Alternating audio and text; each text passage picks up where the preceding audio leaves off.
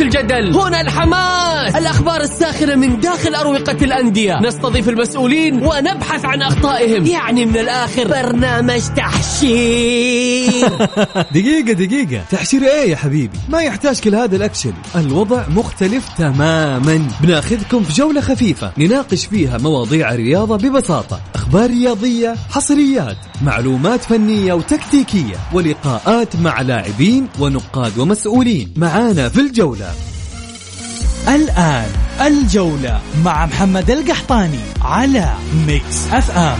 Mix FM هي كلها في ال mix.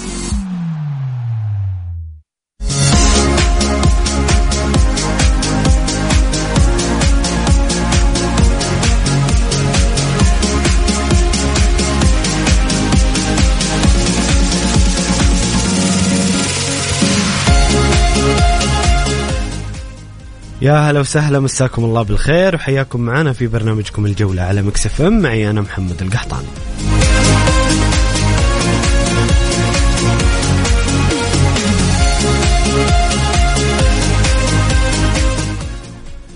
انتهت أمس الجولة السادسة والعشرين من دوري روشن السعودي بلقاء الشباب والاتفاق واللي انتهت المباراة بفوز الاتفاق بنتيجة 1-0 بهدف كوايسون وكذا الشباب يبتعد بشكل كبير عن المنافسة على اللقب بفارق تسعة نقاط عن الاتحاد. كذلك اليوم في حلقتنا بعد نهاية الجولة السادسة والعشرين نستعرض معكم جدول الترتيب والهدافين ومباريات الجولة السادسة والعشرين التي ستنطلق اليوم بلقاءات آه، أربع لقاءات وكذلك غدا تستكمل بالقمة الكبيرة بين الهلال والاتحاد الكلاسيكو الكبير الذي سيحدد أيضا بشكل كبير صراع المنافسة على اللقب.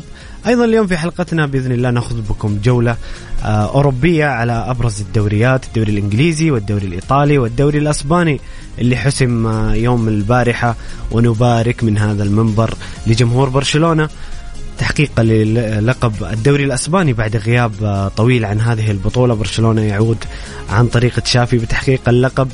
الغالي. كل ذلك في ثنايا الحلقة. نسعد بمشاركاتكم وتعليقاتكم وآرائكم على الواتساب الخاص ب Mix FM على الرقم 054 88 11 700 054 88 11700 الجولة مع محمد القحطاني على Mix FM. Mix FM هي كلها في ال Mix.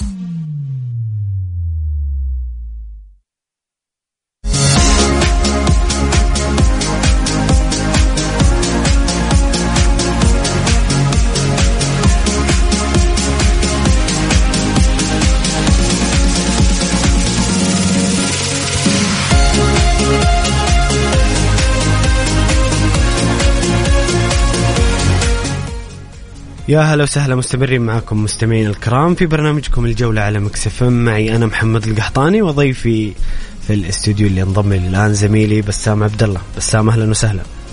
هلا والله محمد امسي عليك ومسي على كل السادة المستمعين. إن شاء الله اليوم حلقة جميلة خاصة إن إحنا نعيش أجواء الكلاسيكو الكلاسيكو الكبير.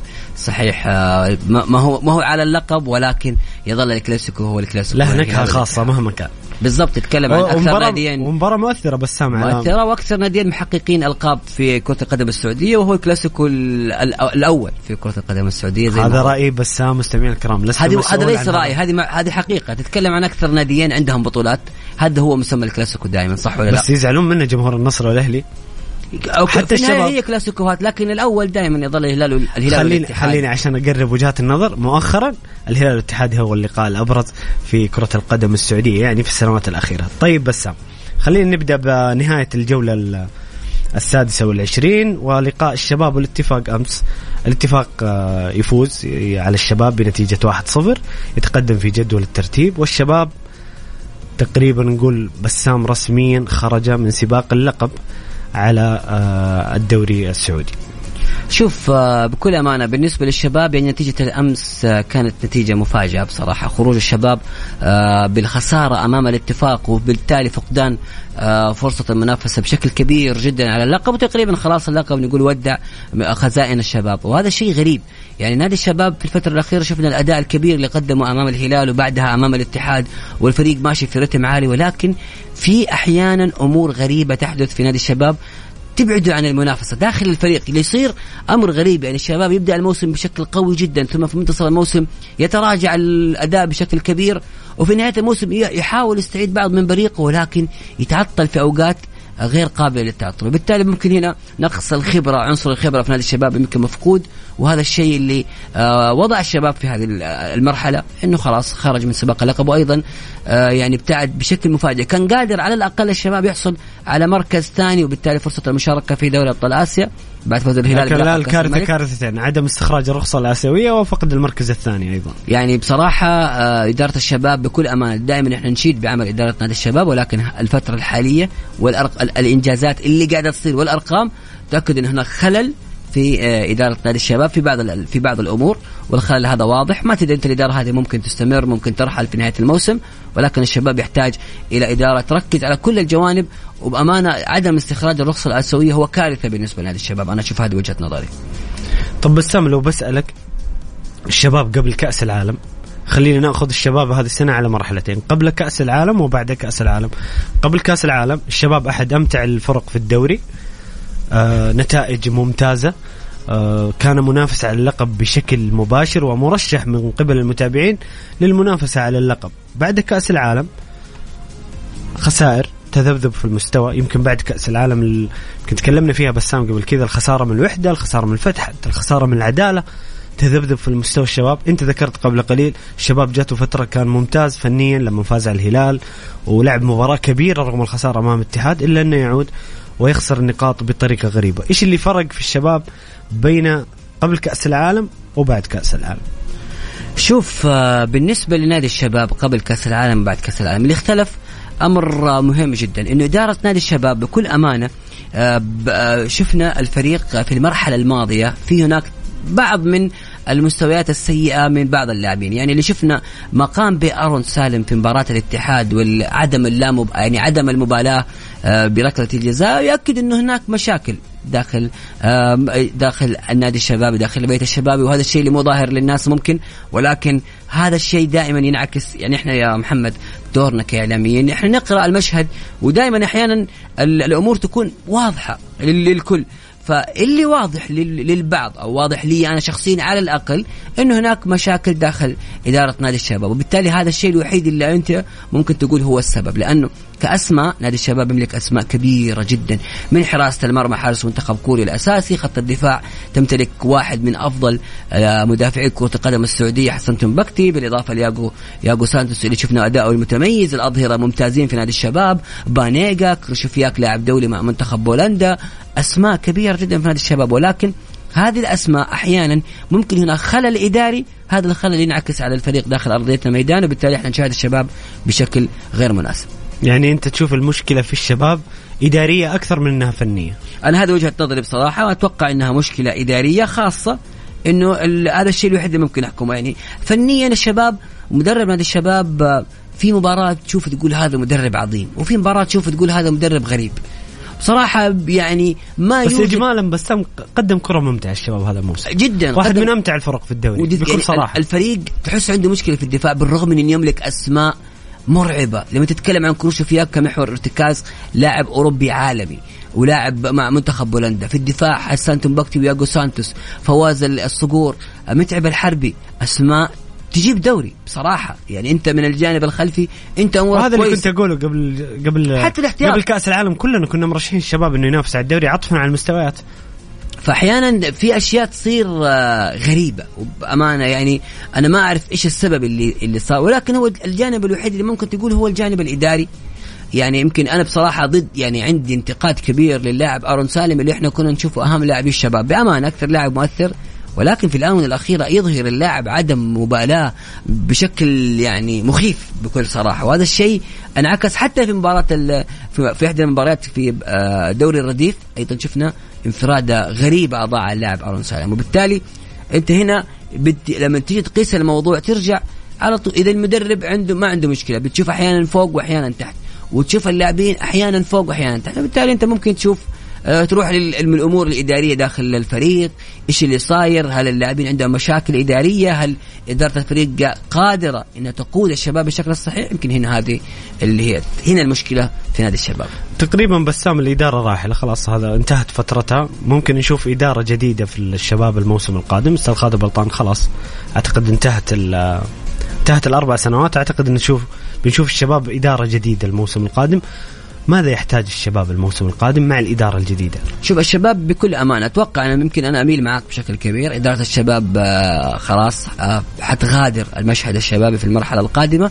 ما يحتاج الشبابين أول شيء الالتفاف الشرفي مع الفريق. بأمانة الفترة الماضية شفنا ابتعاد كبير جدا من أعضاء الشرف عن نادي الشباب. ما في التفافة آه، شرفية في النادي وهذا الشيء يمكن ملموس. دائما كان يتكلم فيه خالد البلطان السابقين.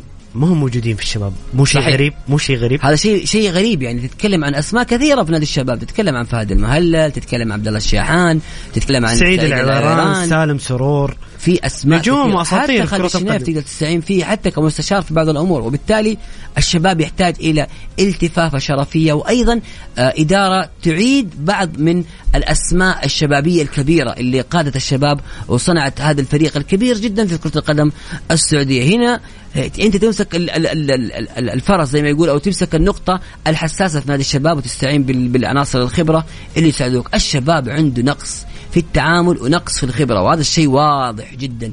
داخل الميدان وخارج الميدان. كأسماء صدقني الشباب من أفضل ثلاث أندية في الدوري السعودي كأسماء. يقارن بالهلال والنصر. وممكن أقول لك شيء وتستغرب عليه. أقوى عناصريا على الورق أقوى من نادي الاتحاد. لما تملك دكة فيها أسماء دولية محلية حتان بهابري دكة تتكلم عن فهد المولد تتكلم عن سعيد الرباعي تتكلم عن ماجد كيمبا تتكلم عن خالد الغامدي أسماء لها وزنها في نادي الشباب. لا ثقلها حتى في اللاعبين الأجانب الشباب يملك أسماء كبيرة وأسماء قوية جدا. ف أنا أتفق معك حتى بخصوص بخصوص حتى اللاعبين المحليين حتى نتكلم على الأساسيين بغض النظر عن الدكه يعني الشباب عندك متعب الحربي وحسان تنبكتي وحسين القحطاني أساسيين في الفريق ومؤثرين بنتائج كبيرة. لهم ولهم. أكيد ولهم ولهم وزن في المنتخب في المرحلة القادمة أسماء شابة بصراحة. يعني يعني إحنا نتكلم عن دفاع المستقبل يمكن نتكلم عن حسان ومتعب كأساسيين في المنتخب السعودي. وحتى حسين القحطاني حسين القحطاني مقدم كرة قدم رائعة جدا في خط الوسط يعتبر يمكن من أفضل آه، ثلاث لاعبين وسط سعوديين في في الدوري السعودي لم يكن الأفضل. بصراحة حسين القحطاني لاعب رائع جدا استفاد كثير من تواجده بجانب بانيجا وأتوقع إن هذا اللاعب حيكون لاعب مؤثر جدا في خارطة كرة القدم السعودية في المرحلة القادمة. حسين القحطاني أنا أسجل إعجاب كبير جدا لهذا اللاعب. الهدوء طريقة توزيعه للكرة بصراحة لاعب ممتاز ورائع جدا. فالشباب زاد بشري يملك أسماء. بصراحة خالد البلطان تمكن من إنه يصطاد. نجوم مهمة جدا. آه، وكذلك التجديد مع حسن تنبكتي كان أحد الأمور الصعبة لكن قدر عليها نادي الشباب. نتمنى التوفيق للشباب في القادم ولإدارته. القادمة أنتم مستمعين الكرام شاركونا بآرائكم وتعليقاتكم عن خسارة الشباب رأيكم في الجولة القادمة وتوقعاتكم للكلاسيكو الكبير بين الهلال والاتحاد. كذلك جمهور برشلونة قولوا لنا إيش رأيكم بعد فوزكم بالدوري ورأيكم في الفريق مع تشافي ومرحلة برشلونة المقبلة. شاركونا بآرائكم وتعليقاتكم على الواتساب الخاص بمكس إف إم على الرقم 054 88 11700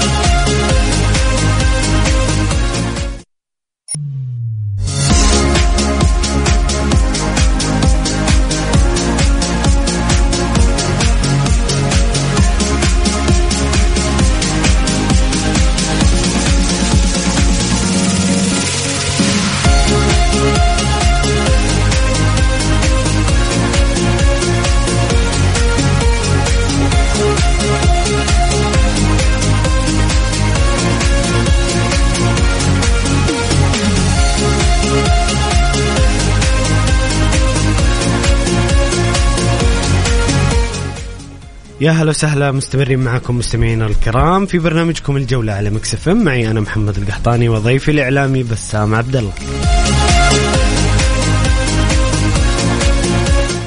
تنطلق اليوم الجولة السابعة والعشرين من دوري روشن السعودي بأربع لقاءات. كلها تنطلق الساعة السابعة باستثناء مباراة الفتح والعدالة الساعة التاسعة والنصف. عندنا مباراة الرائد وضمك اليوم الخليج والتعاون الباطن والفيحاء والفتح والعدالة. ثلاثة فرق آه تواجه خطر الهبوط ستلعب المباريات اليوم وغدا الكلاسيكو الكبير بين الهلال والاتحاد ومباراة الطائي والنصر الهامة جدا لمشوار النصر في الدوري. خلينا كذا بسام نعرج على المباريات بشكل سريع.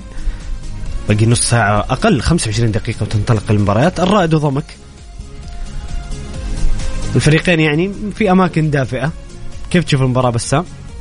شوف آه، هذه المباراة يمكن مباراة آه، الفريقين يطمحون فيها الفوز في هذه المباراة لأي فريق من الفريقين يعني تقريبا بنسبة 99% ضمن البقاء في آه، دوري روشن الموسم القادم. وهذا الشيء اللي يطمح له الجميع خاصة في ظل ال- التألق الكبير اللي قاعدين نشوفه من نادي الباطن، نادي الباطن قادم بشكل قوي وقوي جدا. وشفنا إحنا دائما صراع الهبوط في دورينا يحسم في آخر لحظة وليست في آخر جولة في آخر لحظة من لحظات المباراة يتم الحسم. مع مع وجود أربع مباريات في فرق حتى نتكلم حتى من أبها. أبها 30 رائد 29 الفيحاء 28 الوحده 26 يعني حسابيا الخطر ما زال موجود. ما في مباراة مضمونة ما في مباراة مش مهمة. وبالتالي أنت ك- كنادي الرائد وكنادي ضمك تحتاج للفوز في هذه المباراة. بكل أمان نادي الرائد الموسم هذا يعني حبة فوق جدا وأداء عظيم جدا. والحبة الثانية تحت بشكل كبير. ضمك يعني مستواه بالفترة الأخيرة متراجع بشكل كبير ولكن الفريقين يحتاجان للفوز. واتوقع هذه المباراة حتكون تعادل يا محمد يعني أسلم لنقاط الف... للاثنين. يعني على الأقل كل واحد يأخذ نقطة من الثاني. ويبتعد عن الخطر بالخسارة. طيب الخليج والتعاون لقاء مهم جدا للخليج تحديدا بسام هذه الفرصة الفرصة الهامة جدا لنادي الخليج. واتوقع الخليج آه، بصراحة بعد التغييرات الكبيرة اللي كانت في الفترة الشتوية يستحق يستحق البقاء في دوري روشن تغييرات إيجابية. اللاعب فابيو شفنا الأداء الكبير اللي قاعد يقدمه. والخليج قدم أيضا مباراة كبيرة جدا أمام نادي النصر. والتعادل اللي كان في هذه المباراة بصراحة ال- الخليج آه، يسير في خطى ناجحة بخطى ممتازة. أتوقع بقائه في الدوري آه، بشكل كبير جدا. على الجانب الآخر التعاون يلعب مباراة لل... لأجل المتعة فقط. يعني لا يوجد أي شيء ممكن يقدم التعاون. اللي شغال على الموسم القادم حسب معلوماتي يعني يا محمد. وبصراحة يمكن لو أي أحد تعاون يسمعني الحين في و... يعني أنا اطلعت على صفقة من الصفقات اللي قد يبرمها نادي التعاون. صفقة رائعة جدا جدا جدا من أحد الأندية الكبيرة في دوري أبطال أوروبا. بصراحة نادي التعاون واضح إنه شغال صح وخاصة طيب، للموسم القادم. أعطينا تلميح بسام. والله صعب يا محمد من ناحية لكن يلعب دوري أبطال أوروبا يعني المفروض يعني لاعب السنة القادمة بيكون في التعاون يلعب في دوري أبطال أوروبا. بالضبط. طب فريقه خرج ولا باقي يلعب؟ باقي يلعب. أوف. يعني إنتر ميلان سيتي ريال. يعني ش... يعني ب- في النهاية اسم من الأسماء اللي تقدم كرة قدم جميلة بصراحة وأتوقع يمكن يكون ال... أنا. أتو... أنا أتوقع إنه إيطالي. ما أدري. يلعب في الأندية الإيطالية مش في السيتي. ممكن. السيتي والريال. جميل. الباطن والفيحاء لقاء. الفيحاء ما زال زي الفيحاء- ما قلنا الفيحاء عنده الفيحاء. 28 عنده نقطة. والباطن بعد الفوز على الطائي آه، مباراة مهمة جدا. أكيد الباطن كل مبارياته مهمة عنده قشة أمل. يا أخي الباطن. هذا يا محمد شوف بتكلم عن الباطن. الباطن هذا من الأندية الغريبة جدا. كل سنة ثلاث سنوات يلحق نفسه في اللحظة مو ما بقول لك في المباراة الأخيرة في اللحظة الأخيرة في الثانية الأخيرة في آخر رمق من عنق الزجاجه وباصعب شيء. نجحت المرة الأولى ونجحت المرة الثانية قد تنجح هذه المرة. لازم نعرف إن الباطن لعب الموسم الدور الأول كامل بدون أجانب. الدور الثاني قدم فريق يق- ممتع رائع وبصراحة أداء جميل اللي قدم هذا الباطن ونتائج إيجابية وأيضا استخرج الرخصة الآسيوية. يعني نادي بأمانة أنا أحيي كثير ناصر الهويدي رجل رائع. ولكن ليش دائما العمل في نادي الباطن يكون في اللحظات الأخيرة؟ أنا هذا الشيء اللي أنا أستغربه من نادي الباطن. وبالتالي يمكن تمنيت في فترة سابقة. الباطن يحب الريمونتادا بس. يعني شوف يمكن يزعلوا مني الجمهور الباطن ولكن تمنيت في مرحلة ماضية إن الباطن يهبط. ليش؟ لترتيب الأوراق. وللعودة بشكل أقوى. صدقني نادي الباطن بس السنة هذه خلينا نقول بسام انه استثناء ما قدروا يسجلوا الدور الأول. بس دائما ال- الباطن بنفس الطريقة هذا. وبالتالي أنت لو رجعت للخلف شوية رتبت نفسك تصعد وأنت أمورك ممتازة أتوقع إذا هبط ال- الباطن وعاد من جديد وأنا متأكد إنه سيعود ستكون عودته قوية وقوية جدا. جميل. بسام اللقاء الأخير في لقاءات اليوم الفتح والعدالة. أعتقد الفتح في وضع آمن جدا في جدول الترتيب دافع جدا لكن مباراة مهمة جدا للعدالة اللي الباطن ينتظر آه، تعثر العدالة والخليج والوحدة والفيحاء انه نتائج الباطن تعتمد على هذه الفرق، كيف تشوف المباراة بين الفتح والعدالة؟ بأمانة العداله وديربي ديربي, ديربي شرقاوي. ديربي الشرقاوي جميل. العدالة بكل صراحة جماهير العدالة كانت ملح. دوري روشن لهذا الموسم. ويمكن. إلى الآن ما يعني ما عندي المعلومة الدقيقة ولكن إلى فترة قريبة تخيل العداله تقريبا الثاني أو الثالث في عدد الحضور الجماهيري. أكثر من الهلال أكثر من الشباب حتى يمكن أكثر من النصر ما تذكرني المعلومة. فجماهير العداله بأمانة يعني قدمت مثال رائع جدا آه، للمنطقة الشرقية وللجمهور هذا النادي. ولكن بأمانة العمل اللي اللي قدم من إدارة نادي العداله لم يكن بحجم المستوى اطلاقا. نادي العدالة المستوى اللي قدمه في دوري روشن هذا الموسم موسم آه، آه، مستوى نادي يلعب في دوري الدرجة الأولى وليس نادي ينافس في دوري روشن للمحترفين. بأمانة كان التحدي يمكن أكبر شوي على الإدارة ما كانت في اختيارات أجنبية ممتازة ما كان في اسم لامع في نادي العدالة. يعني في كل نادي ممكن بتلاقي اسم أنت تقول هذا الاسم لامع إلا في نادي العدالة. بأمانة آه، أعتقد أنه سيكون أحد المغادرين أتوقع الفتح يعني بينتصر في هذه المباراة. أيضا الفتح يلعب للمتعة والفتح من الأسماء المميزة والقوية جدا. جميل آه، بسام خلينا نستعرض جدول الترتيب بشكل سريع. قبل انطلاق الجولة الاتحاد في المركز الأول 62 نقطة النصر ثانيا 57 نقطة الشباب ثالثا 53 نقطة. الهلال في المركز الرابع منقوص مباراة المباراة المؤجلة مع ضمك ب 49 نقطة التعاون خامسا 43 نقطة الفتح سادسا 39 نقطة الطائي في المركز السابع 34 نقطة الاتفاق ثامنا ب 33 نقطة وضمك في المركز التاسع ب 32 نقطة أبها عاشرا عفوا أبها عاشرا 30 نقطة مركز الحادي عشر الرائد 29 الفيحاء الثاني عشر 28 الوحدة الثالث عشر 26 الرابع عشر الخليج 24 نقطة العدالة الخامس عشر 21 نقطة والباطن في المركز الأخير ب 18 نقطة. هدافين الدوري عبد الرزاق حمد الله 20 هدف. إيجالو في المركز الثاني 18 هدف وفي المركز الثالث تاليسكا ب 16 هدف.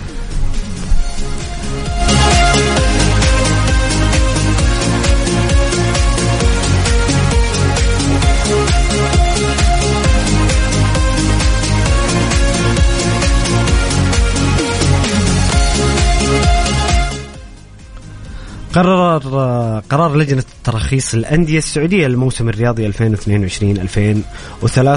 قررت لجنة تراخيص الأندية برابطة الدوري السعودي للمحترفين في اجتماعها الذي انعقد أمس الأحد 14 مايو 2023 برئاسة الأستاذ عبد العزيز الحميدي رئيس اللجنة وحضور الأعضاء الدكتور ماجد سليمان والمحامي ناصر العوهلي والمدقق المالي حسن الناصر والمهندس أحمد حناوي والأستاذ ناصر ومقرر اللجنة الأستاذ روان الحربي الموافقة بالإجماع على منح الرخصة الآسيوية والمحلية للموسم الرياضي 2022-2023 لأندية الهلال والفيحاء والاتحاد والنصر والفتح وأبها والعدالة والباطن وذلك لاستيفائهم المعايير الإلزامية الرياضية البنية التحتية الإدارية والقانونية والمالية المنصوص عليها في لائحة تراخيص الأندية المعتمدة من الاتحاد الآسيوي لكرة القدم. كما قررت اللجنة عدم منح أندية الشباب والتعاون والطائي وضمك الاتفاق الرائد الوحدة الخليج الرخصة الآسيوية والمحلية للموسم الرياضي وذلك لعدم استيفائهم. عددا من المعايير الإلزامية المنصوص عليها في لائحة تراخيص الأندية كما أنه يحق للأندية التي لم تحصل على الرخصة الاستئناف ضد القرارات الصادرة أمام لجنة استئناف تراخيص الأندية برابطة الدوري السعودي للمحترفين في مدة أقصاها 20 مايو. بسام كان كان الخبر جميل بالنسبة للاتحاد اللي ما استخرج الفرصة الرخصة عفوا من من فترة. وكان صدمة يعني خلينا ناخذ العناوين الأبرز. كان صدمة عدم وجود الشباب لأنه منافس إنه ممكن السنة القادمة يروح دوري أبطال آسيا. شوف يمكن بتكلم على نادي الشباب بشكل مباشر. يمكن معلومة مهمة جدا وذكرت في البيان. نادي الشباب يقدر يستأنف على عدم حصوله على الرخصة الآسيوية لمدة عشر خمسة أيام قادمة وممكن نادي الشباب في حال كانت هناك أخطاء ممكن يقدر يستعيد آه الرخصة الآسيوية وبالتالي يحصل على فرصة المشاركة في دوري أبطال آسيا في حال تحقيقه للمركز الثاني. وغير صحيح الأنباء اللي الآن ظهرت بأنه رسميا نادي النصر سيكون متواجد في دوري أبطال آسيا. لا الشباب عنده فرصة في حال قدم الاستئناف بالشكل الصحيح. بيحصل على الرخصة. وأنا شخصيا أتوقع وحسب ما عرفت نوعا ما بأن نادي الشباب عنده حجج قادر فيها على استخراج الرخصة الآسيوية. طبعا هذا في حالة أن الشباب أخذ المركز الثاني. في حال طبعا بالتأكيد لكن أنت يعني في حال حصل الشباب على المركز الثاني. الشيء الغريب أيضا اللي حدث آه أنه نادي مثل نادي الوحدة كان يلعب نهائي قبل ثلاث أيام في كأس الملك وعنده فرصة كبيرة للتاهل لدوري أبطال آسيا ولكن لم يستوفي يستوفي الشروط. في الحصول على الرخصة الآسيوية. وهذا الشيء بصراحة كان مفاجئ آه، بالنسبة لي شخصيا. يعني ويزعل. والله يعني يزعل. لما نشوف أندية كان عندها فرصة تشارك في آسيا و... غريب. الفيحاء شوف تمكن من إنه يحصل على الرخصة الآسيوية وبالتالي آه، يضمن المشاركة في دوري أبطال. آسيا. هذا شيء إيجابي. على الجانب الآخر بصراحة تحية كبيرة جدا لإدارة نادي الاتحاد برئاسة أنمار الحايلي. أنمار الحايلي اللي استفاد من أخطائه. هذا ميزة الرئيس اللي يستفيد من أخطائه والرئيس اللي يجلس فترته كاملة. في الموسم الأول والثاني أكيد يكون عنده أخطاء. وهذه الأخطاء تعالج في الموسم في المواسم اللي بعدها وبالتالي يقدم لك فريق ممتاز. كانت من أخطاء إدارة نادي الاتحاد في المواسم الماضية عدم الحصول على الرخصه الاسيويه هذا الشيء اللي كان تركيز تلافت الاتحاديين الإدارة هذا الموسم. كان تحسه تركيز أساسي من إدارة انمار الحالي الحصول على الرخصه الاسيويه وتمكن من استيفاء الشروط وكان مطلب عند جمهور الاتحاد أكيد. بسام يعني كان لا يقبل النقاش انه الاتحاد أنت تتكلم عن الاتحاد والاتحاد مشارك في دوري أبطال آسيا ترى كارثة كبيرة. وبت... أنت توصل لفرصه الذ- الذهاب لدوري أبطال اسيا وتخسرها عشان الرخصه الاسيويه فأنا بصراحة تحية كبيرة لانمار الحالي تحية كبيرة لأحمد كاكي تحية كبيرة لكل إدارة شخص الاتحاد. في إدارة نادي الاتحاد على العمل الجبار اللي قاعد يصير في هذا النادي. بصراحة الاتحاد زي ما كنا دائما نقول إدارة نادي الهلال مثال يحتذى فيها آه، في طريقة الإدارة. أيضا إدارة نادي الاتحاد مثال يحتذى فيها بالصبر. وهذا الدرس لكل الجماهير جماهير كل الأندية في الصبر على الشخص اللي قاعد يشتغل يشتغل من قلب وبالتالي أكيد حيستفيد من أخطاء في النهاية البشر يخطئون ودائما الشخص الصحيح اللي أنت واثق فيه يصحح من أخطائه. جميل آه، بسام. آه، خلينا نأخذ تعليقات وبعض الآراء والأسئلة لمستمعين الكرام. هنا فواز يقول مساكم الله بالخير. يقول ما صحة الأخبار حول طلب نونو سانتو فسخ تعاقده مع نادي الاتحاد؟ وعنده أيضا سؤال ثاني يقول بعد المستوى والإنجاز الذي قدمه السومة مع العربي القطري لماذا يرفض الأهلي عودته؟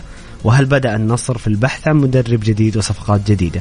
ما صحة الأخبار حول طلب نونو سانتو؟ فسخ تعاقده الاتحاد ابدا غير صحيح تأكدت من المعلومة هذه غير صحيح اطلاقا. أصلا بسام هو مصدر واحد واجتهاد صحفي وغالبا إنه خطأ يعني مش. منطقي إيه أصلا محمد شوف بالنسبة للذهاب نونو سانتو من نادي الاتحاد هو اجتهاد صحفي آه، صحفي غير واحد صحيح. حتى. يعني آه، حتى ما بذكر اسمه. وبامانه أنا بمطلع ابدا ابدا. نونو سانتو آه، إدارة الاتحاد ونونو سانتو شغالين على مشروع كبير جدا مشروع مهم مشروع اتحادي حقيقي صحيح. تطلع عليه من الأساس. نونو سانتو ترى يتواجد في في درجة الشباب والرديف ويمكن من القصص اللي نذكرها إنه أحد اللاعبين في الدوري الشباب آه، كان يعني يحاول إنه يتكلم مع المدرب إنه يعطيني فرصة في الفريق الأول فتكلم معي إنه أنا متابع وعارف أنت كيف مستواك ومتى الوقت المناسب اللي انت تدخل فيه. فنونو سانتو مستمر مع نادي الاتحاد تاكيدا بشكل كبير جدا وكل اتحادي يحط نف قلبه في موية باردة. جميل. بعد المستوى والانجاز اللي قدم السومة مع العربي القطري لماذا يرفض الأهلي عودته؟ أول شيء بس أنا بسألك هل أنت مع عودة السومة أو لا؟ وبالنسبة للخبر نفس الخبر اللي قبله هو مجرد اجتهاد صحفي من من مصدر قطري. وأعتقد حتى من الذكاء الإداري ومن التسويقي إنك ما تعرض لاعبك من بدري تخليه يعني تخليه في السوق إذا كنت ناوي تبيعه خصوصا الأهلي أمامه فترة صعبة ما يدري حيسجل أو ما حيسجل فصعب إنه من الآن يعلن عدم عودة السوم شوف. رأيك بسام أنا بأمانة متابع لبعض المباريات وعدد من المباريات العربي ومش ومستوى عمر السومه عمر السومه اللي قاعدين نشوفه مع النادي العربي هو عمر السومه القديم في النادي الأهلي وأنا مع عودة عمر السومه للنادي الأهلي بشكل كبير جدا لأنه لياقيا بدنيا ذهنيا اللاعب في فورمة عالية جدا وتمكن من جلب بطولة غائب عن خزينة نادي العربي تقريبا يمكن من 30 سنة أو 20 سنة من تاريخ كبير جدا وقدم مستوى وعطاء كبير جدا في المباراة. حتى الهدف الثالث هدف رائع هدف يبين انه عمر السومة استعاد لمستواه لمستواه. عمر السومة بكل أمانة كان ضحية لتعاقب الإدارات في النادي الأهلي، تعاقب التعاقدات، تعاقب اللاعبين، كل فترة في لاعب في اثنين في خمسة في خانة الجناح، آه، ستة شهور ستة يجي في الخانه هذا التل... هذا سببت ربكه كبيره لعمر السومة وبالتالي اللاعب كان منض...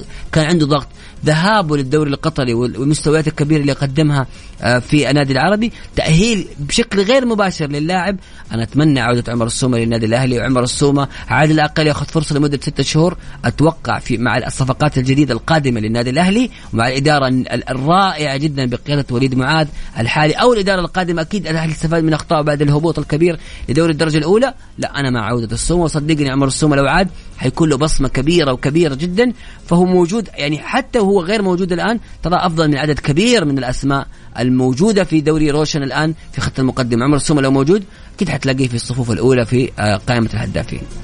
جميل بسام إحنا كذا وصلنا لنهاية الساعة الأولى من برنامجكم الجولة. مستمعين الكرام نطلع فاصل قصير لأذان المغرب ولنشرة الأخبار ونرجع نكمل عن الدوريات الأوروبية وعن فوز برشلونة باللقب ولا تنسوا تشاركونا بارائكم وتعليقاتكم على الواتساب الخاص آه، Mix FM على الرقم 054 88 11 700 وبسام يقول لي الكلاسيكو. توقعاتكم للكلاسيكو الكبير غدا بين الهلال والاتحاد. خليكم معنا السمع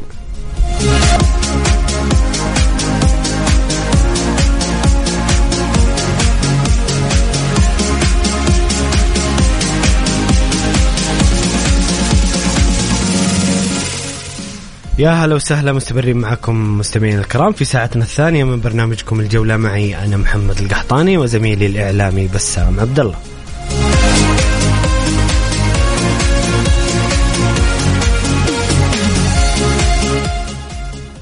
الساعة الثانية سنتحدث عن الكلاسيكو الكبير مباراة كبيرة غدا بين الهلال والاتحاد. بعدين ناخذ جولة على الدوريات الأوروبية وملخص الأسبوع. وحديث أكبر عن آه، الفائز بالدوري الأسباني برشلونة الغائب عن عن الدوري من فترة طويلة. ألف ألف مبروك لجمهور برشلونة تحقيق هذا اللقب وعودة برشلونة إلى المنافسة وتحقيق الألقاب.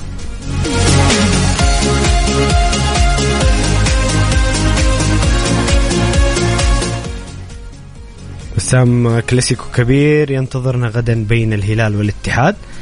الاتحاد طبعا مباراة مهمة جدا في السير نحو تحقيق اللقب. الهلال يمكن بحكم تأهله إلى دوري أبطال آسيا تقريبا موسم الهلال انتهى على الصعيد المحلي. يعني مباراة تحصيل حاصل بالنسبة للهلال لكن تظل مباراة كبيرة ومباراة آه، أكيد تهم الهلال من ناحية آه، تاريخ الكلاسيكو والفوز بالكلاسيكو. محمد شوف تتكلم أنت الآن عن أكبر كلاسيكو وأقوى كلاسيكو في كرة القدم السعودية. الكلاسيكو الأول في كرة القدم السعودية من سنوات وسنوات. ودائما إحنا نستمتع صحيح في كلاسيكوهات في الدوري السعودي ولكن كلاسيكو الهلال والاتحاد الهلال والاتحاد هو الكلاسيكو الأول في كرة القدم السعودية. يعني أي أحد بيقول لك كلام غير هذا بصراحة هو يخالف الواقع. تتكلم عن أكثر أنتم ناديين أنتم مستمعين الكرام رأيكم هل هل كلاسيكو الاتحاد والهلال هو الكلاسيكو الأول في السعودية؟ عشان ننتيح الآراء الجميع الآراء. كلنا عشان لا أحد يزعل عشان لا طيب. أحد يزعل. كمل بسام طيب بالنسبة لي الكلاسيكو الأول في كرة القدم السعودية بين الهلال والاتحاد ليش الكلاسيكو الأول؟ لأن هذا الكلاسيكو يعني يجمع أكثر ناديين تحقيقا للألقاب في آه، كرة القدم آه، السعودية. وكذلك أيضا تتكلم عن أكثر ناديين يملكان لقب الدوري في كرة القدم. وبالتالي هذا هذا الشيء هو المثال الأساسي اللي اكد للجميع بأن كلاسيكو الهلال والاتحاد هو كلاسيكو الأول، أيضا عطفا على المستويات اللي تقام في هذه المباريات، دائما مباريات الاتحاد والهلال مباريات ممتعة وكبيرة وكبيرة جدا، وبالتالي يعني لا حد يزعل ولكن النقاش في هذا الموضوع آه، يمكن واضح. تتكلم عن مثلا في إنجلترا تتكلم عن كلاسيكو كرة القدم الإنجليزية بين ليفربول وبين مانشستر يونايتد وهذا الشيء ما عليه خلاف لأنه أكثر ناديين يملكان ألقاب دوري وألقاب في المسابقات الإنجليزية. أيضا في إيطاليا تتكلم عن كلاسيكو إيطاليا يمكن في شوية يعني نوعا ما آه، اختلاف لأنه تتكلم بين الإنتر واليوفي لأنهم الأكثر آه، تحقيقا للألقاب وكذلك من يملكان الالقاب دوري أكثر. ولكن بعض الأحيان يضاف الميلان لأن الميلان يملك ألقاب أوروبية أكثر. وبالتالي هذا الموضوع أتوقع إنه يعني ما ندخل فيه في جدل ولكن كلاسيكو دائما يكون مثير. وبصراحة إذا بنتكلم عن آه الكلاسيكو اللي حيقام يوم الغد. مباراة مهمة جدا. تتكلم عن الهلال داخل بأريحية تامة جدا. يلعب من أجل المتعة. عكس الاتحاد اللي مطالب بالفوز ومطالب بحسم اللقب وطرد العقدة الهلالية في السنوات الأخيرة خاصة بعد ما حقق الهلال لقب الدوري الموسم الماضي. وكان اللقاء المهم جدا في جدة وتمكن الهلال من الفوز بعد تتالت الانتصارات الهلالية على نادي الاتحاد. وبالتالي الاتحاد عنده فرصة لكسر هذه القاعدة على الأقل وبالتالي ضمان بشكل كبير جدا تحقيق لقب الدوري. على الصعيد الهلالي لا الهلال بعد ما خسر لقب دوري أبطال آسيا وتحقق لقب كأس الملك يريد مصالحة جماهيره وإثبات للجميع بأنه نادي كبير والنادي الأول في كرة القدم السعودية بلا منازع وبالتالي تحقيق الانتصار على المتصدر وتأكيد أن الهلال بأسماء كبيرة.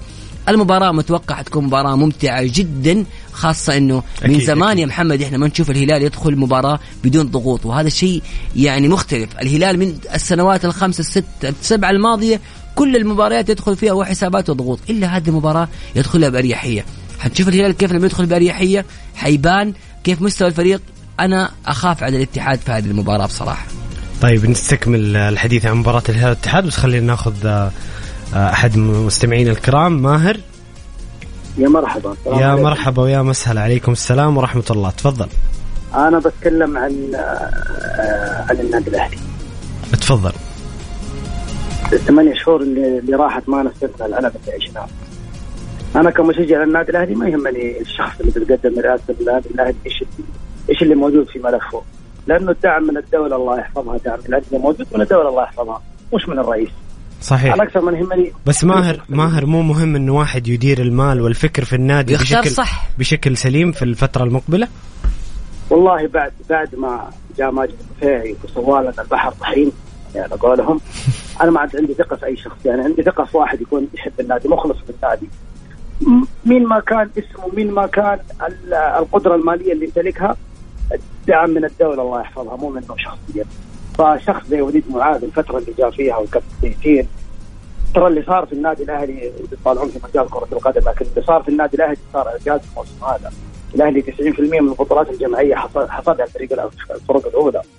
غير النادي آه، رجعت الحياة للنادي الأهلي بعد ما ما, قتلها ماجد. يعني إحنا اللي طالبين من الوزارة يا أخي خلوا الجمهور له صوت يختار الجمهور أدرى هو هو الوحيد اللي باقي مع النادي. ما ضر راح نرضى إنه يجينا شخص يسوي زي ما سوى ماجد طب ماهر. ماهر معلش أنت مو مع استمرار وليد معاذ واستاذ آه، وليد معاذ والكابتن تيسير الجاسم نعم ومع مع لأنهم قدموا ماهر قدموا عمل جميل يعني حتى على صعيد آه، بغض النظر عن الصعود الفريق حقق بطولات في الألعاب الجماعية تكلم عن كرة السلة كرة الطائرة كرة الماء دوري الشباب يعني كم في في. عمل جيد للإدارة الحالية هذا هو أنا بقول خلي للجمهور صوت. لما يجي شخص يدفع لي مليون ريال عشان نظام الإدارة اللي حطت الشخص صاحب المبلغ الأكثر هو صاحب الأصوات الأكثر ويتحكم في النادي. مثل ما سوى الامير منصور سابقا وكان يرشح كذا. وكان كل رئيس يجي اسوء من الرئيس اللي قبله.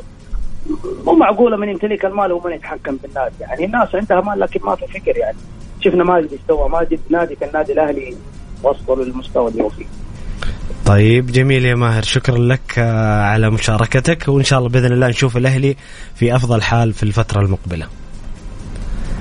بسام عندك عند- تعليق؟ عندي تعليق يا محمد. آه، شوف بالنسبة لي الجانب الأهلاوي آه، بصراحة الأهلي زي ما قال أخوي ماهر الإدارة القادمة يجب أن تكون إدارة تستطيع أن تقدم الشيء الكثير واختيارات تكون صحيحة. أنا عندي قناعة النادي الأهلي سخر له ما سخر لكل الأندية في ال- الكبيرة في الدوري السعودي سواء من الهلال من النصر من الاتحاد وأكثر من الشباب ولكن كانت المشكلة في الأهلي اداريا سواء في اختيار. اختيار اللاعبين الأجانب سواء في إدارة الفريق وأنا كانت عندي معلومات كثيرة محمد من داخل النادي الأهلي بكل أمانة وأكون صريح جدا والله أسمع كلام لا يقال في كرة القدم أو ما يعني تسمع اللاعب لما يتكلم عن الوضع اللي كان صاير في النادي الأهلي تعرف ليش الأهلي كان رايح في الطريقة المنحدرة. كنت متأكد بأن الأهلي سيكون في الطريقة المنحدرة ويحتاج لصدمة لاستعادة بعض الأنفاس. فبأمانة الفترات الماضية كانت الإدارات تعاقب الإدارات الخلل الإداري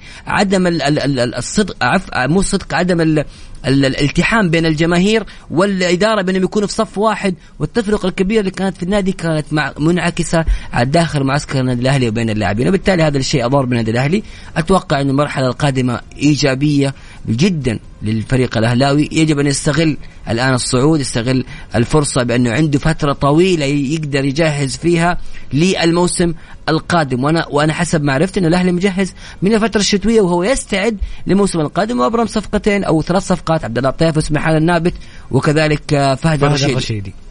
جميل بسام. بسام آه، توقعاتك لمباراة الغد بين الهلال والاتحاد. كيف تتوقع سيناريو المباراة؟ شوف بالنسبة لسيناريو المباراة أنا آه، أتوقع غدا الهلال حيدخل المباراة زي ما قلت حيدخل المباراة بشكل مرتاح بشكل كبير جدا.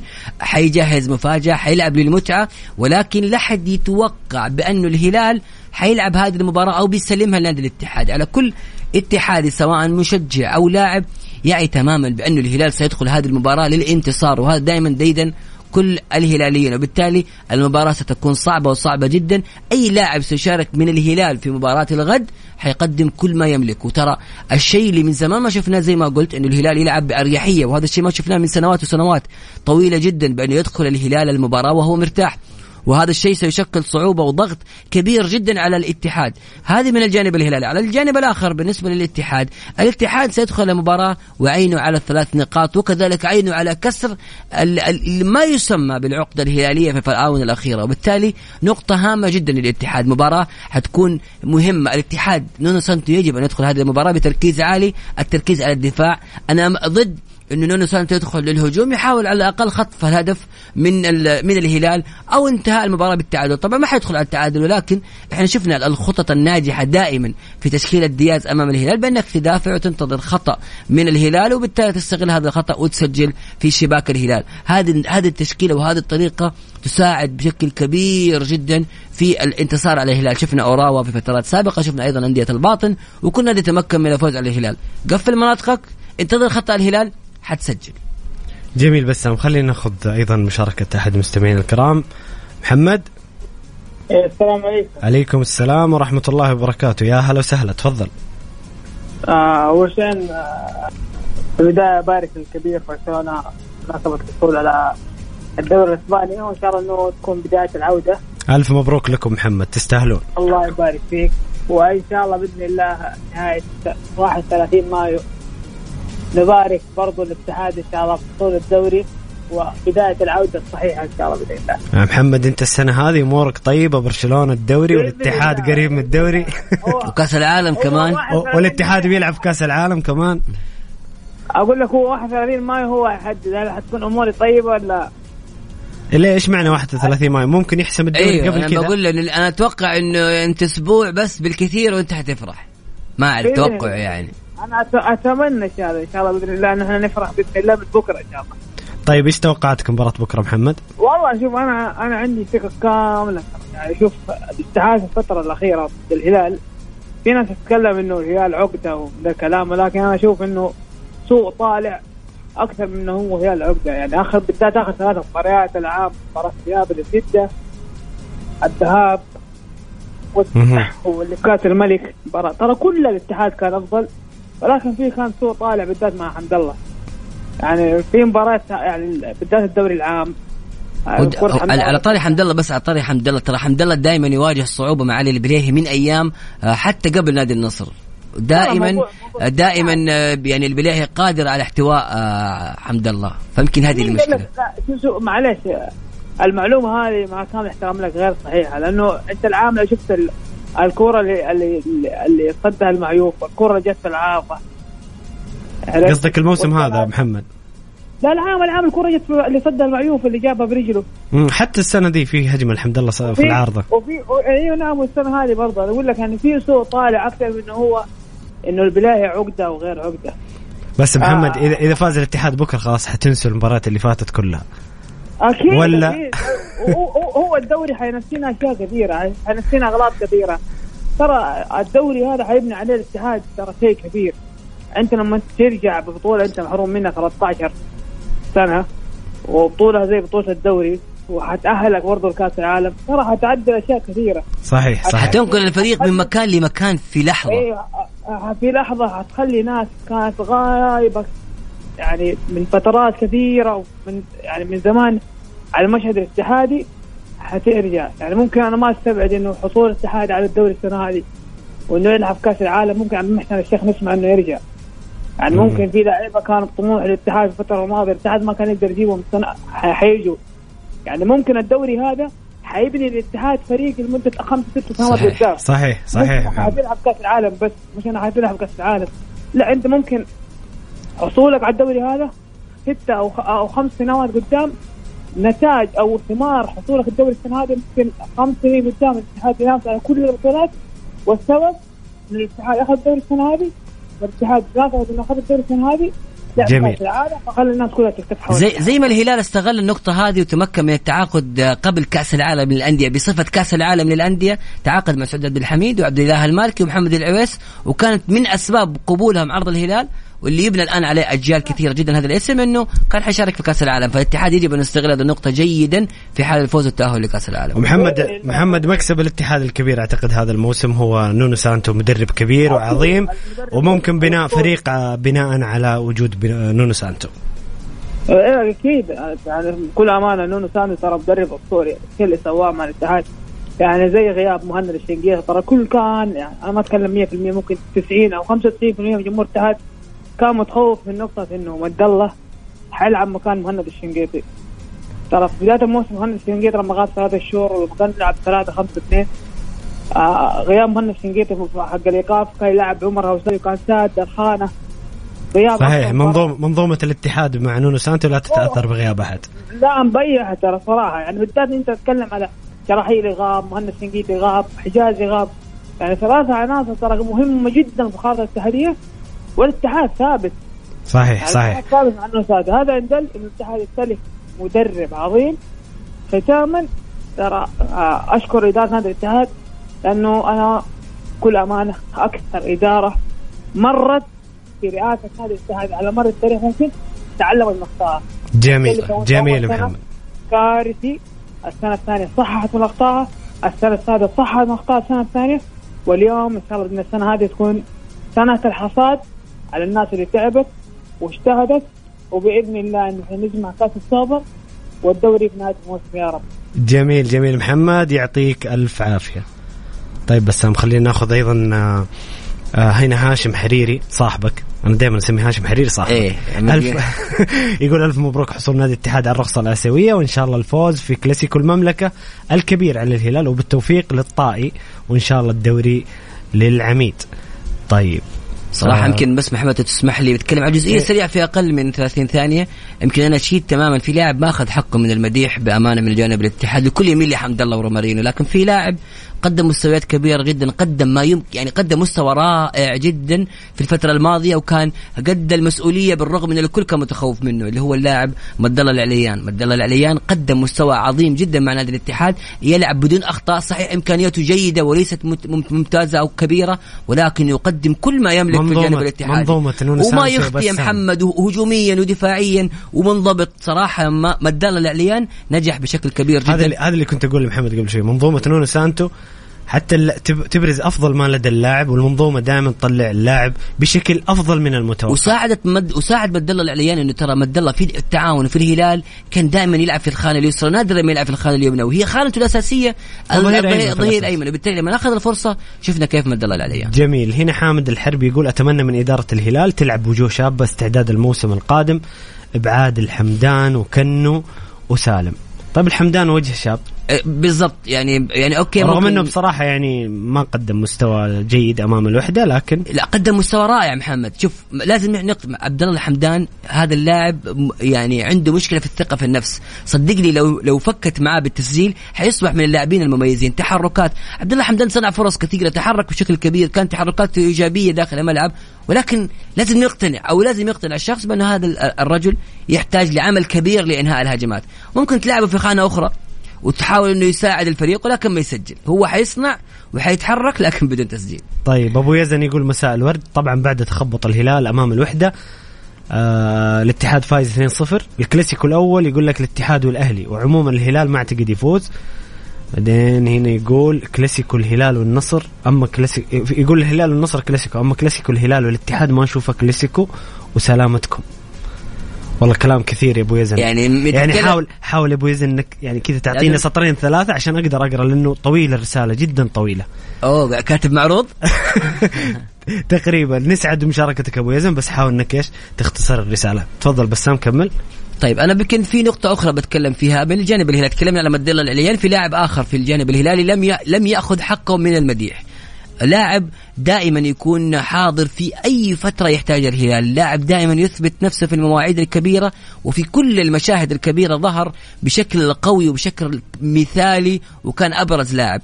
واكد ذلك في نهائي كأس الملك في أصعب مرحلة للهلال في أصعب فترة.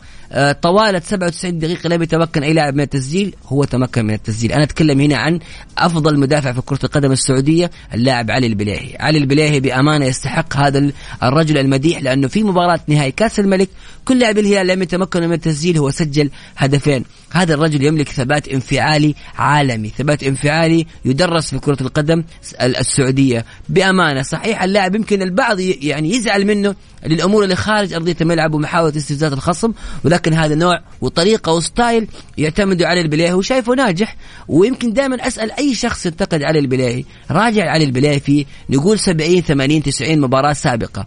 هل علي كم مرة علي البلاهي أخطأ وكم مرة علي البلاهي مثلا طرد في مباراة؟ علي البلاهي عنده ثبات انفعالي كبير علي البلاهي لاعب رائع جدا وبصراحة أنا أرفع القبعة تماما لهذا اللاعب لأنه دائما يظهر في المواعيد الحساسة يظهر في الموعد اللي يحتاجه الفريق. وعلي البليهي أنا وجهة نظري الشخصية وأنا آه، متأكد منها وأثق فيها علي البليهي أفضل مدافع سعودي في آخر خمس سنوات. أنا انشغلت عنك شوية بسام أنت سويت معروض برضه في علي البليهي ها؟ يستاهل علي البليهي بصراحة يستاهل. وهذا اللاعب أنا أشوفه مظلوم يعني بأمانة. أه بصراحة علي البليهي كان هدفه أمام الوحدة مؤثر بعد غياب المهاجم. أنت تتكلم عن center جايب هدفين. حتى شوف الفر- الفرحة اللي بعد الهدف. عنده ثبات انفعالي يدرس يدرس. يعني تأخذ اللاعب هذا كحالة ذكاء وتحاول بس أنا تدرسها عشان ما بتأخر على عبد الله معنا الخط بس كان تصريحة يعني شوية غير موفق برأيي بصراحة. ليش؟ إنه يعني هو يعني إذا خسر الهلال يعني الهلال الهلال ما تعني المباراة. إذا خسر الهلال. فهو سمح سمح للاتحاديين بتحقيق اللقب. وإذا فاز الهلال يعطي فرصة كبيرة لنادي التصريح كان واضح إنه يقصد إنه هو يعني إنه له دور في المباراة. يعني محاولة أخذ ال show. وهذا دائما يقول لك هو يحاول. هو ال show هذا اللي أنا ما أحبه يعني بصراحة. ليش بتحبه؟ خلي يا رجل الناس يا يا ما طيب، يا ما خل- كريستيانو رونالدو ما أخذ ال show. أيام مانشستر يونايتد. وميسي ما أخذ ال show. في أحيانا أسماء سواريز في فترات سابقة. الموضوع شائك بعدين بس نكمل لك أيوه خلينا قاعد أتذكر من اللعيبه اللي كان دائما لعيبة show؟ مورينيو. خلينا ناخذ. خلينا ناخذ عبد الله عسيري. عبد الله أهلا وسهلا. اسعد الله مساك أخوي الحبيب. الله يسعد مساك يا حبيبنا. أهلا وسهلا. وتحياتي لل... لل... لل... للصديق والعزيز الغالي بسام عبد الله هلا والله يا عبد الله يا أهلا. مبطيني والله على الصوت الجميل هذا. تسلم لي يا غالي. كيف الحال؟ إن شاء الله بخير. الله يسلمك الحمد لله. أنا دائما أقول كل ما أشوف روما لازم أفتكرك يعني. كل ما أشوف آه، تشوف النجاحات الكبيرة ها؟ ها؟ ما في نجاحات ولا شيء بس. أخيرا ندور روما مؤتمرات. أمورنا طيبه نجاحات بالنسبة لرو- لروما يحتاج له يعني عندهم مدرب جيد بس يحتاج له كمان إمكانيات. والله يحتاج يحتاج يحتاج لعيبة يسجلوا قدام. يعني راما يتعب عشان يبغى- يسجل. يبغى له شغل زي نابولي. نابولي ما عنده النجوم اللي مثلا تقول مثلا يعني يعني أسعارهم عالية ومرتفعة ولكن عندهم سلام إدارة عليك. وعندهم مدرب يعني يشتغلوا صح. يا سلام عليك عبد الله. اختيارات نابولي كانت ذكية جدا وحقق الدوري بهذه الاختيارات. رغم إنه تنا- يعني يكون في علمك رغم إنه تنازل عن في بداية الموسم عن خمسة لاعبين جيدين. صحيح. آه أنا بعيد عن الموضوع هذا كله. أنا بصراحة آه، يعني كلام بسام كان عجبني موضوع النادي الأهلي. وشغل الإدارة السابقة وما يحتاجه النادي الأهلي. النادي الأهلي ليس آه، كما كان يعني انت قلت أخوي محمد إنه يعني في عائد مادي جاي من الوزارة والوزارة تدعم كل الأندية. صحيح. الوزارة تدعم كل الأندية. ولكن هناك فارق بال- بالعمل الاداري داخل النادي. يا سلام. هذا شيء واحد. الشيء الآخر هو الصراعات الموجودة عند أعضاء الشرف في النادي الأهلي وخاصة الأعضاء الذهبيين. صحيح. هناك في النادي الأهلي صراعات قوية وصراعات كبيرة جدا. صحيح. حاليا النادي لا أحد الأهلي من ما الأهلاويين يزعلون لو لو ما في صراعات ما كان وضع الأهلي بهذا الحال. في الخمس. سنوات ما كان الأخيرة. إيش- كان هبط. إيش اللي وصل النادي الأهلي إلى المرحلة اللي وصل إليها؟ إلى صراعات داخل النادي الأهلي. صحيح. أخي بسام واخي محمد. صحيح. إدارة حاليا الاداره ماشية صح وإن كانت إدارة مكلفة من الوزارة ولكن نتمنى إحنا كجمهور للنادي الأهلي ومحبين للنادي الأهلي وعشاق للنادي الأهلي إنه يعني يكون هناك مثلا أنا هو صعب إنه إنه الوزارة تكلف الإدارة أربع سنوات قادمة ولكن عليها ليش- انت مثلا ليش- ليش صعب ها؟ تكليف ليش صعب إنها تكلف لا. لا يعني قصدي إنها تنتخب أربع سنوات ممكن هذا الشيء يحدث ولكن أنا أتمنى إنه أعضاء الجمعية العمومية وإن كان مثلا هناك في اجتماع لأعضاء الجمعية العمومية وهناك مثلا اجتماع قادم إنه يكون في تزكيه تزكية الإدارة الإدارة الإدارة الحالية لأنه إدارة بصراحة اشتغلت صح والإدارة عارفة أوضاع النادي الأهلي وعارفة ما يحتاجه النادي الأهلي فحرام حرام إنه مثلا كل موسم نستقبل يعني موسم بإدارة جديدة وتشتغل من جديد ويكون هناك مثلا في نهاية في وسط الموسم إدارة أخرى و إلى آخر. حرام اللي حاصل النادي الأهلي. النادي الأهلي نادي عريق نادي كبير نادي بطولات. نتمنى التركيز على الإدارة هذه الحالية ونتمنى إنه يكون في دعم من أعضاء الشرف والأعضاء الذهبيين اللي فعلا اللي فعلا يعني يعني إنهم قلبهم على النادي الأهلي. بلاش الدعم المادي مثلا. لا ما ما نطالب بالدعم المادي. الوزارة متكفلة بكل ما يحتاجه النادي الأهلي. ولكن وأيضا مبالغ الرعايات والعقود الاستثمارية. عمل يكونوا داعمين داعمين فعليين داعمين معنويا للإدارة. بلاش الحرب القائمة حاليا. كل واحد مثلا عنده آه عنده ملف مرشح. لا. هذا حيضر النادي الأهلي أكثر وأكثر وأكثر. عبد الله اعتقد أعتقد أغلب الشارع الأهلاوي يعني من خلال مشاهدتي في ال social media وسائل التواصل أغلب الأهلاويين متفقين على استمرار آه، أو يرغبون في استمرار وليد معاذ وتيسير. شايفين بوادر عمل جيد؟ الكل الكل متفق ولكن نحن مثلا لازم يعني لازم يكون الجمهور له صوت. الجمهور لازم يكون له صوت لون حاليا يا أستاذ بسام وأنت داخل وسط عارف مثلا خبايا الإعلام وعارف خبايا النادي الأهلي صار للأسف شديد هناك مثلا اعضاء أعضاء ذهبيين والذين مثلا يعني لهم أصوات أو لهم مثلا أصوات كثيرة في توصل المرشح الفلان والمرشح الفلان صاروا لهم مرشحين اثنين أو ثلاثة وهاي والخوف يجي من هنا.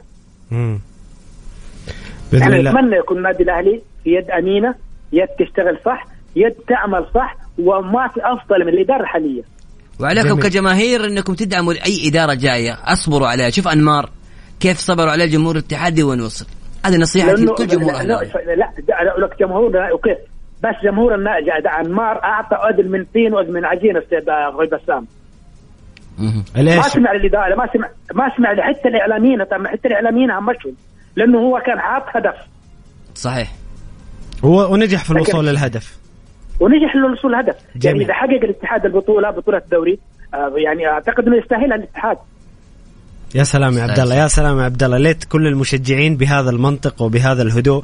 أنت قاعد أهلاوي وتقول الاتحاد يستحق الدوري. ليت الناس كلهم بنفس هذه العقلية. شكرا لك عبد الله. لا لأنه لأنه يستاهل أخي بسام يستاهل إنه تعب من بداية الموسم. والموسم الماضي يعني الموسم الماضي كانت كان على وشك إنه يحقق البطولة لولا بعض العثرات في آخر الموسم. طيب عبد الله بس أنا ترى محمد اللي قاعد اكلمك مو بسام. أخوي بسام أخوي محمد كلكم في عين. حبيبي عبد الله يعطيك ألف عافية شكرا لك. طيب بسام يا أخي محمد في جمهور في جمهور الأهلي أقسم بالله في القلب. الأهلي مهما كان فقد بق يعني الأهلي ما يفقد بريقه فقدناه في دوري روشن. دوري روشن تأثر بعدم وجود النادي الأهلي. شوف جمهور النادي الأهلي متواجد دائما في كل البرامج وفي كل المحافل والدليل بسام إنه لما الأهلي هبط كان حديث خلينا نقول العالم العربي كل العالم العربي يتحدث عن هبوط الأهلي ولما عاد الأهلي كل صحيح. الناس وكل الإعلاميين في الخليج في العالم العربي يتحدثوا عن عودة الأهلي. يبقى الأهلي كبير. والله يا أسماء ما, ما توقعت ابدا تتكلم. شفناها تكلمت عن عن عودة النادي الأهلي لدوري روشن جميل. آه، هنا في في ناس مختلفين معك بسام. جاهز للاختلاف جاهز. في يلا. يقول لك مو كاتب اسمه أو عفوا تركي الغامدي. يقول لك البليهي ما عنده إلا بقعات البليهي يبغى له يدرس كيف يغطي اللاعبين ويكون هادي ما يطلع ما يطلع اللاعبين من الأجواء. هذا حسب وصف. يعني دائما يطلع لاعبين من الأجواء؟ ما قد طلع لاعبين من الأجواء. أخطاء علي البلاهي كان سبب من أسباب الأساسية في حصول الهلال على لقب كأس كأس آسيا 2019 شال كورتين ذهاب وإياب ما ينساها أي هلالي من حلق المرمى. ما أبغى أتكلم عن بعد هذه. إيش صار طيب. بعد؟ غير الأهداف طيب. اللي سجلها غير المساعدات. يعني آخرها في نهاية كأس الملك. ما قدر أي لاعب لا إيجالو ولا ماريجا ولا ميشايل ولا أي مهاجم في الهلال يسجل جاء على البليهي يسجل هدفين. طيب جميل. هنا حامد الحربي يختلف معك وترى هذا أتفق معه يختلف معك في حاجة أنا أتفق معك. يقول أخوي أخوي بسام معلش أنا ما أتفق معاك. مصعب الجوير هو اللي ينسب له الهدف حتى بعد ما نزل تغير شكل الهلال ما شاء الله عليه. هو قصده حامد ال key pass تمرير اللي قبل ال assist. مصعب الجوير لعب تمريرة جميلة لطرف الملعب وهي اللي جاء منها العرضية. طبعا الهدف يحسب للجميع. أنا بس أنا قصدي عجبتني ملاحظة حامد أيوه. إنه ال pass حق مصعب الجوير كان pass جميل وهو مفتاح الهدف. أنا في شيء محمد ما بقول يعني ما بقول إنه درس أو شيء لكن هذه نقطة أنا لاحظها كثير تمام؟ وهذا الشخص يكون واعي فيها. أنا لما نتكلم على جزئية تمام؟ نتكلم عن جزئية علي البلايه ونتكلم عن مستوى وكذا. فلما يجي شخص ينقلني لجانب آخر مختلف تماما. طيب انت ودخل فيها علي البليهي. فهنا الموضوع أنا عندي مشكلة فيه. وهذه تصير في كثير من الإعلاميين يسووها الآن. تلاقي بيتكلم مع واحد لما أجي أناقشك أنا برأيي انت تروح لموضوع آخر. أنا تكلمت عن مستوى علي البليهي وأداء و و و. ما جبت سيرة مصعب الجوير وتغييره لمستوى اللعب. فلا تأخذني على الجانب هذا. مصعب الجوير كان هو العنصر الأساسي. لكن أنا ذكرت أنه علي البليهي سجل هدفين وعلي البليهي عنصر أساسي في الهلال وأفضل مدافع سعودي ودائما علي البليهي له تأثيره في نادي الهلال. غيابه مؤثر ووجوده مؤثر بشكل أكثر. جميل بسام خلينا نتحدث الآن عن الدوري الأسباني وفوز برشلونة بلقب الدوري. طبعا نرجع وال Premier League دقيقة وال Premier League لا تنسى لما جلسنا هنا على الطاولة. تمام؟ كل شيء كنت أقوله ترى صار أمس. سيتي بطل للدوري برايتون حيكون منافس على طيب لا تستعجل على المحاور إيه. بسام واحدة واحدة يلا، خلينا. نتكلم عن برشلونة. أنا جاي ببارك من جاي من تحت حطها خلينا نبارك البرشلوني. شوف حتى أخذت أول دوري الدوري الأسباني. ألف مبروك لجمهور برشلونة مجددا. تحقيق هذا اللقب. برشلونة يعود بن تشافي من بعيد يحقق اللقب ويبني فريق للمستقبل. شوف أول شيء بتكلم عن وبفارق 14 نقطة عن صاحب المركز الثاني. بأمانة برشلونه هذا المميز في لقب برشلونة. يعني بأمانة ما أبغى أكون سوداوي ولكن برشلونة طبعا أول شيء يعني أحداث مؤسفة صارت بالأمس غريبة من جمهور إسبانيول. يمكن أخطأ برشلونة في الاحتفال في ملعب إسبانيول طبعا هو الديربي الكبير بين ديربي كاتالونيا وبالتالي أخطأ لعيبة برشلونة. شفنا كيف جمهور إسبانيول كان شرس و... ولقطه كانت محزنة بكل أمانة اللي صار بالأمس. بصراحة غريب جدا. ترى تشافي يعني تشافي, تشافي صرح إنه إحنا أخطأنا بالاحتفال أمام جمهور اسبانيا بالضبط. يعني أنت محمد لو تشوف اللقطات في لعيبة في جمهور يمكن صقد يعني لصق في الجدار وكسر الدنيا يبغى يدخل آه، بيضرب اللعيبة. فكان هذا خطأ من برشلونة، الجانب الآخر بأمانة برشلونة حقق لقب الدوري الإسباني بوجهة نظري. فريق ما زال يعمل. اللي بيقول لك برشلونة على الطريق الصحيح لا. برشلونة ما زال يتأرجح. وحتى تحقيقه للقب بس كبداية بسام يعني آه، تحقيق. الدوري كبداية يعني ممكن دفعة بناء. عليها هو دفعة هو- معنوية. ترى أزمة برشلونة اقتصادية بالدرجة الأولى بالضبط. وليست فنية عندهم لعيبة وعندهم مدرب جيد يعني شوف برشلونة النقطة السلبية اللي في النادي حاليا أول شيء الديون والأمور المالية، الآن الفريق يعاني بشكل كبير جدا ويجب أن يتخلى عن بعض اللاعبين حتى يستطيع الفريق يكمل. يعني حتى ميسي شفنا ما قدر برشلونه يتعاقد معه بسبب الأمور المالية. فالفريق عنده أزمة مالية صعبة صعبة صعبة جدا. الجانب الآخر الفريق ماشي في خطه جيدة. تصحيحية ممتازة ولكن لا ما- هي وردية و- و- و- ونشوف برشلونة قوي وبرشلونة سيستعيد من ما زال الفريق في البداية. أنا وجهة نظري الشخصية ولا يزعل مني برشلونه تحقيق برشلونة اللقب الدوري بسبب إنه إنه أتلتيكو مدريد وريال مدريد بعيدين تماما لا لا. عن مستواهم الآن الآن بيزعلون منك. الفكري. بيزعلون تمام. منك. ما باركت لهم؟ ما قلت مبروك لا لبرشلونة. قلت مبروك أكيد. أنا أنا أميل لبرشلونة في في الدوري الإسباني. وتقول إنه بسبب ضعف الريال. طب هذه برشلونة- حقيقة. هذه حقيقة. طب بصراحة قبل ما يبدأ الدوري مين كان مرشح الأول؟ الكلام مش ريال مدريد. ريال مدريد. بطل الأبطال بطل الدوري عنده ثلاثة من أو أربع لاعبين من أفضل لاعبي العالم لكن برشلونة استطاع ياخذ استطاع. الدوري. التشبع اللي صار في ريال مدريد ودائما والنظر نظرية بسام في كرة القدم طبقت في ال- اللي دائما بس يخذلها جوارديولا طبقت في في الدوري الإسباني. أنا عندي نظرية دائما أقولها. الفريق اللي يحقق أو يوصل بعيد في دوري أبطال أوروبا يكون بعيد عن المنافسة في دوريه. مدريد ميلان إنتر كلهم بعيدين عن المنافسة. بس السيتي كسر هذه القاعدة لأنه نادي من يملك مدرب من كوكب آخر. آه، برشلونة خسارة برشلونة وخروجه المبكر من دور المجموعات من دوري أبطال أوروبا وكذلك خروجه من دور المبكر في الدوري الأوروبي.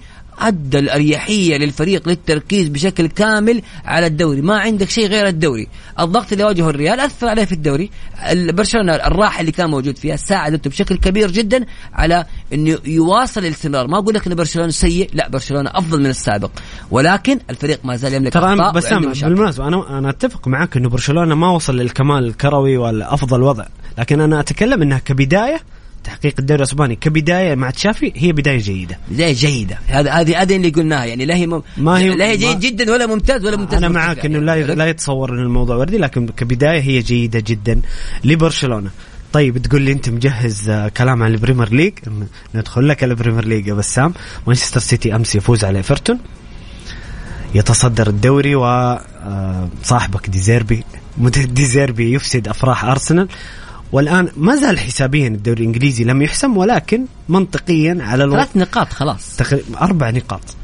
أربع نقاط آه، فارق بين مانشستر سيتي وأرسنال نقاط. مع وجود مباراة مؤجلة مانشستر سيتي. مباراة واحدة يعني السيتي يحتاج من المباريات القادمة لثلاث نقاط. يحتاج إلى فوز. طبعا السيتي لو فاز في الجولة القادمة أمام تشيلسي سيحسم الدوري. ما أبغى يعني. لا لا عشان نبين للمستمعين الكرام إيه. إنه ما حسم رسميا ولكن بنسبة 99% الدوري مانشستر سيتي. 99.99 رأيك في رأيك في فوز مانشستر سيتي؟ طبعا مانشستر سيتي عودنا على الانتصارات المتتالية. ال form 10 انتصارات متتالية. الفور ال form 11 بس 11 صحيح. وبيب عودنا في إبريل ومايو بفورمة غير طبيعية لمانشستر سيتي. لكن السؤال الأغرب أرسنال ليش فقد النقاط في آه، في آخر شهرين بهذا الشكل. نتكلم عن ثلاث تعادلات خسارتين أضاعت لقب الدوري على أرسنال. شوف بتكلم معاك على جزئية مهمة جدا. دائما يعتمد فيها الأندية الكبيرة ويمكن هذا الدرس يقدمه دائما نادي ريال مدريد آه ومطبق أيضا في مانشستر سيتي مطبق أيضا في برشلونه آه عفوا آه في بايرن ميونخ ومطبق أيضا في السعودية في نادي الهلال. آه يمكن هذه الأندية اللي تستحضرني الآن الذكر أيضا ممكن الإنتر نوعا ما حاول يسويها الموسم هذا. في أندية قبل ما تبدأ الموسم يا محمد تقسم الموسم إلى ثلاث أقسام. قسم يكون فيه هو متوقع بأن الرتم حق الفريق يكون عالي وقسم متوقع الفريق يبدأ يكون مترنح وقسم ينهار فيه الفريق. فأنت هنا تبدأ تحاول إنك أنت توازن فيها. لا يمكن بأي حال من الأحوال تبدأ الموسم قوي وتنهيه قوي. هذا الشيء مستحيل في كرة القدم لأنك أنت في النهاية طبيعة اللياقة اللياقة الأمور الذهنية وبالتالي هذا الشيء يفرق معك. فدائما كل الأندية تركز عليها. فمثلا نيجي على حالتين حالة برشلونة أو حالة الدوري الإسباني وحالة آه الدوري الإنجليزي. نادي أرسنال بدأ الموسم بشكل قوي جدا وتمكن من بجمع آه نقاط ولكن بدأ يترنح بدأ يترنح نوعا ما آه ولم ي... ما فرق بشكل كبير في الدوري. السيتي كان ماشي بشكل تدريجي بدأ بداية متعثره بدأ يصعد الفريق دائما في المرحلة الأخيرة في آخر ثلاثة شهور من أي موسم. هنا الأندية الكبيرة تكون تركيزها إنه لازم تكون في ال top level لازم تكون مستواك فيها في ال top. فلما نوصل لمرحلة نهاية الموسم شفنا الأرسنال متأرجح السيتي في قمة عطائه والفارق ما كان كبير السيتي قدر إنه يمحي أرسنال وخلاص الآن في طريقه لتحقيق لقب الدوري. في الدوري الأسباني العكس ريال مدريد في الفترة هذه ريال مدريد بدأ لما الريال حاول إنه يستعيد قوته وعنفوانه ويركز على آخر ثلاثة اشهر في الدوري لقي إن برشلونة فارق ب 11 نقطة وبعيد تماما عن الدوري وكذا صار الإحباط وصار تركيز على دوري أبطال أوروبا. وبالتالي هذه الجزئية اللي فرقت إنك تيجي تحدد هدف معك. أنا في آخر ثلاثة شهور لازم أكون بالكامل لاعبتي لاعبتي بكامل جاهزيتهم البدنية والذهنية وخالي من الإصابات. الموسم الماضي الهلال قدر قدر إنه يحقق الدوري بهذه النظرية. الموسم هذا الاتحاد قاعد من بدري ماشي صح وقاعد يحسم وحتى في التأرجحات الانتصارات الصعبة هذه يقدر يسويها. صراحة مانشستر سيتي يستاهل البطولة فريق قدم كرة قدم جميلة أصعب منافس ممكن تواجه في حياتك هو مانشستر سيتي. جانب آخر آه دي زيربي وبرايتون أمتع أحد أمتع ثلاث أندية في العالم مدرب عظيم جدا كنت تكلمت عنه كثير أيام كان مع تكلمنا عنه عشان كذا بس نتكلم عن أرسنال. وفاز 3-0 يا محب يعني بأمانة النتيجة كانت مفاجاه وهذا المدرب يؤكد للجميع بأن الكرة اللي جالس يقدمها مختلفة عن أي كرة أنت ممكن قاعد تشاهدها. السيتي سواها سوى نوع من هذا التكتيك في مباراة ريال مدريد الماضية. لكن أنشيلوتي مدرب عبقري ترى كان ذكي وما أنساق يعني حاول السيتي انه يستدرج لعيبة ريال مدريد للخلف بتثبيت الكرة داخل منطقة جزاء السيتي ولكن الريال ما لعب الضغط العالي لعب ضغط من منتصف الملعب. جميل بسام سؤال أخير عن ال Premier League. من ترشح للتأهل لدوري أبطال أوروبا؟ ترشيحي إلى الآن ماشي بالطريقة الصحيحة. السيتي بطل للدوري وهذا تقريبا خلاص بيتم. أرسنال ثانيا. برايتون ومانشستر سيتي هو توقعي إن عفوا مانشستر يونايتد هم التوقع اللي أتوقع بيروح دوري أبطال أوروبا. برايتون ترى بعيد بسام. تتكلم عن فارق. عنده يعني شوف اللي عنده عنده أنا اعطيك أعطيك كذا ملخص سريع. نيوكاسل 66 مانشستر 66 ليفربول 62 برايتون 58 مع وجود مباراة مؤجلة ممكن يصير 61 لا مباراة واحدة. 61 يصير 61 برايتون ليفربول لديهم أمل ولكن مباراة مانشستر يونايتد آه أسهل. نيوكاسل عنده مباريات صعبة. صعبة. برايتون عنده مواجهة مباشرة ضد نيوكاسل. هذا يمكن يوم الخميس اللي هي بعد ثلاثة أيام ستكون مباراة حاسمة للفريقين. لكن أنت أعطيني كذا توقعاتك. أنا توقعت أنت تتوقع تتوقع برايتون ياخذ مكان نيوكاسل؟ بالضبط. يعني أنا ما أتمنى بصراحة يعني نحن نتمنى نيوكاسل أكيد. يعني نيوكاسل فريقنا المفضل ونتمنى انه نيوكاسل آه، يصعد لدوري أبطال أوروبا لأنه بصراحة تكون نقلة نوعية كبيرة لهذا الفريق وبداية مشروع مميز جدا لصندوق الاستثمارات العامة وإنك تبدأ مع أول موسم تتأهل لدوري أبطال أوروبا فالمساحة مفتوحة لك بالتعاقدات. هنا ممكن تشوف نادي كبير. لكن وجهة نظري الفنية لا برايتون مع دي زيربي آه قادر إنه يخطف هذا المركز لأن مبارياته يمكن أسهل نوعا ما من نيوكاسل. لكن مانشستر يونايتد بحكم الخبرة وأتوقع مانشستر يعني آه، أنا عكسك سيب- تماما. أنا أبغى نيوكاسل وليفربول طبعا يتاهلوا والله يعني لو بالأمانة أكيد حنبغى نيوكاسل وليفربول. أنا معك. التمني أنا معك في التمني. أنت تتمنى ليفربول ونيوكاسل بس تتوقع برايتون ويونايتد بالضبط. طيب جميل. خلينا نطلع الفاصل سريع ونرجع نكمل على الدوري الإيطالي.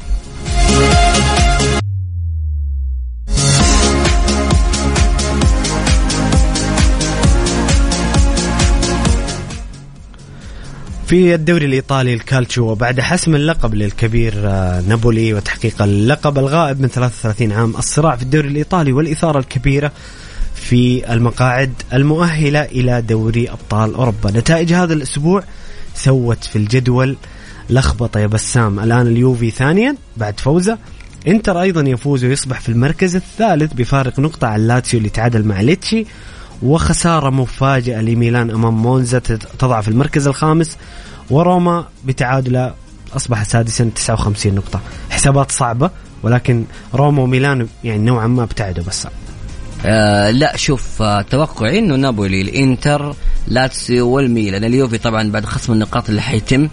آه ما أدري هل خليك متأكد أنه اليوفي ستنقص آه خلاص هو تم ال- تم الإعلان بأنه سيتم خصم النقاط ولكن إلى الآن ال- الفريق الاستئناف والمحامين في اليوفي يحاولون نقل هذا ال- القرار من هذا الموسم للموسم القادم ولكن أتوقع هذا الشيء ما حيصير. آه هذا عشان كذا أقول لك أنه وبالتالي ما أتوقع. المنافسه المنافسة حتكون يا محمد آه، شرسة بين روما وميلان. يعني الفرق بين روما وميلان الآن آه، نقطتين فقط. وبالتالي هنا المنافسة اللي حتكون من الفريق اللي حيكون خامسا وبالتالي سيصعد مكان اليوفي لدوري أبطال أوروبا. فالميلان عند بالرغم من انه الميلان روما أيضا عندهم فرصة في الدوري الأوروبي. فالموضوع شائك نوعا ما.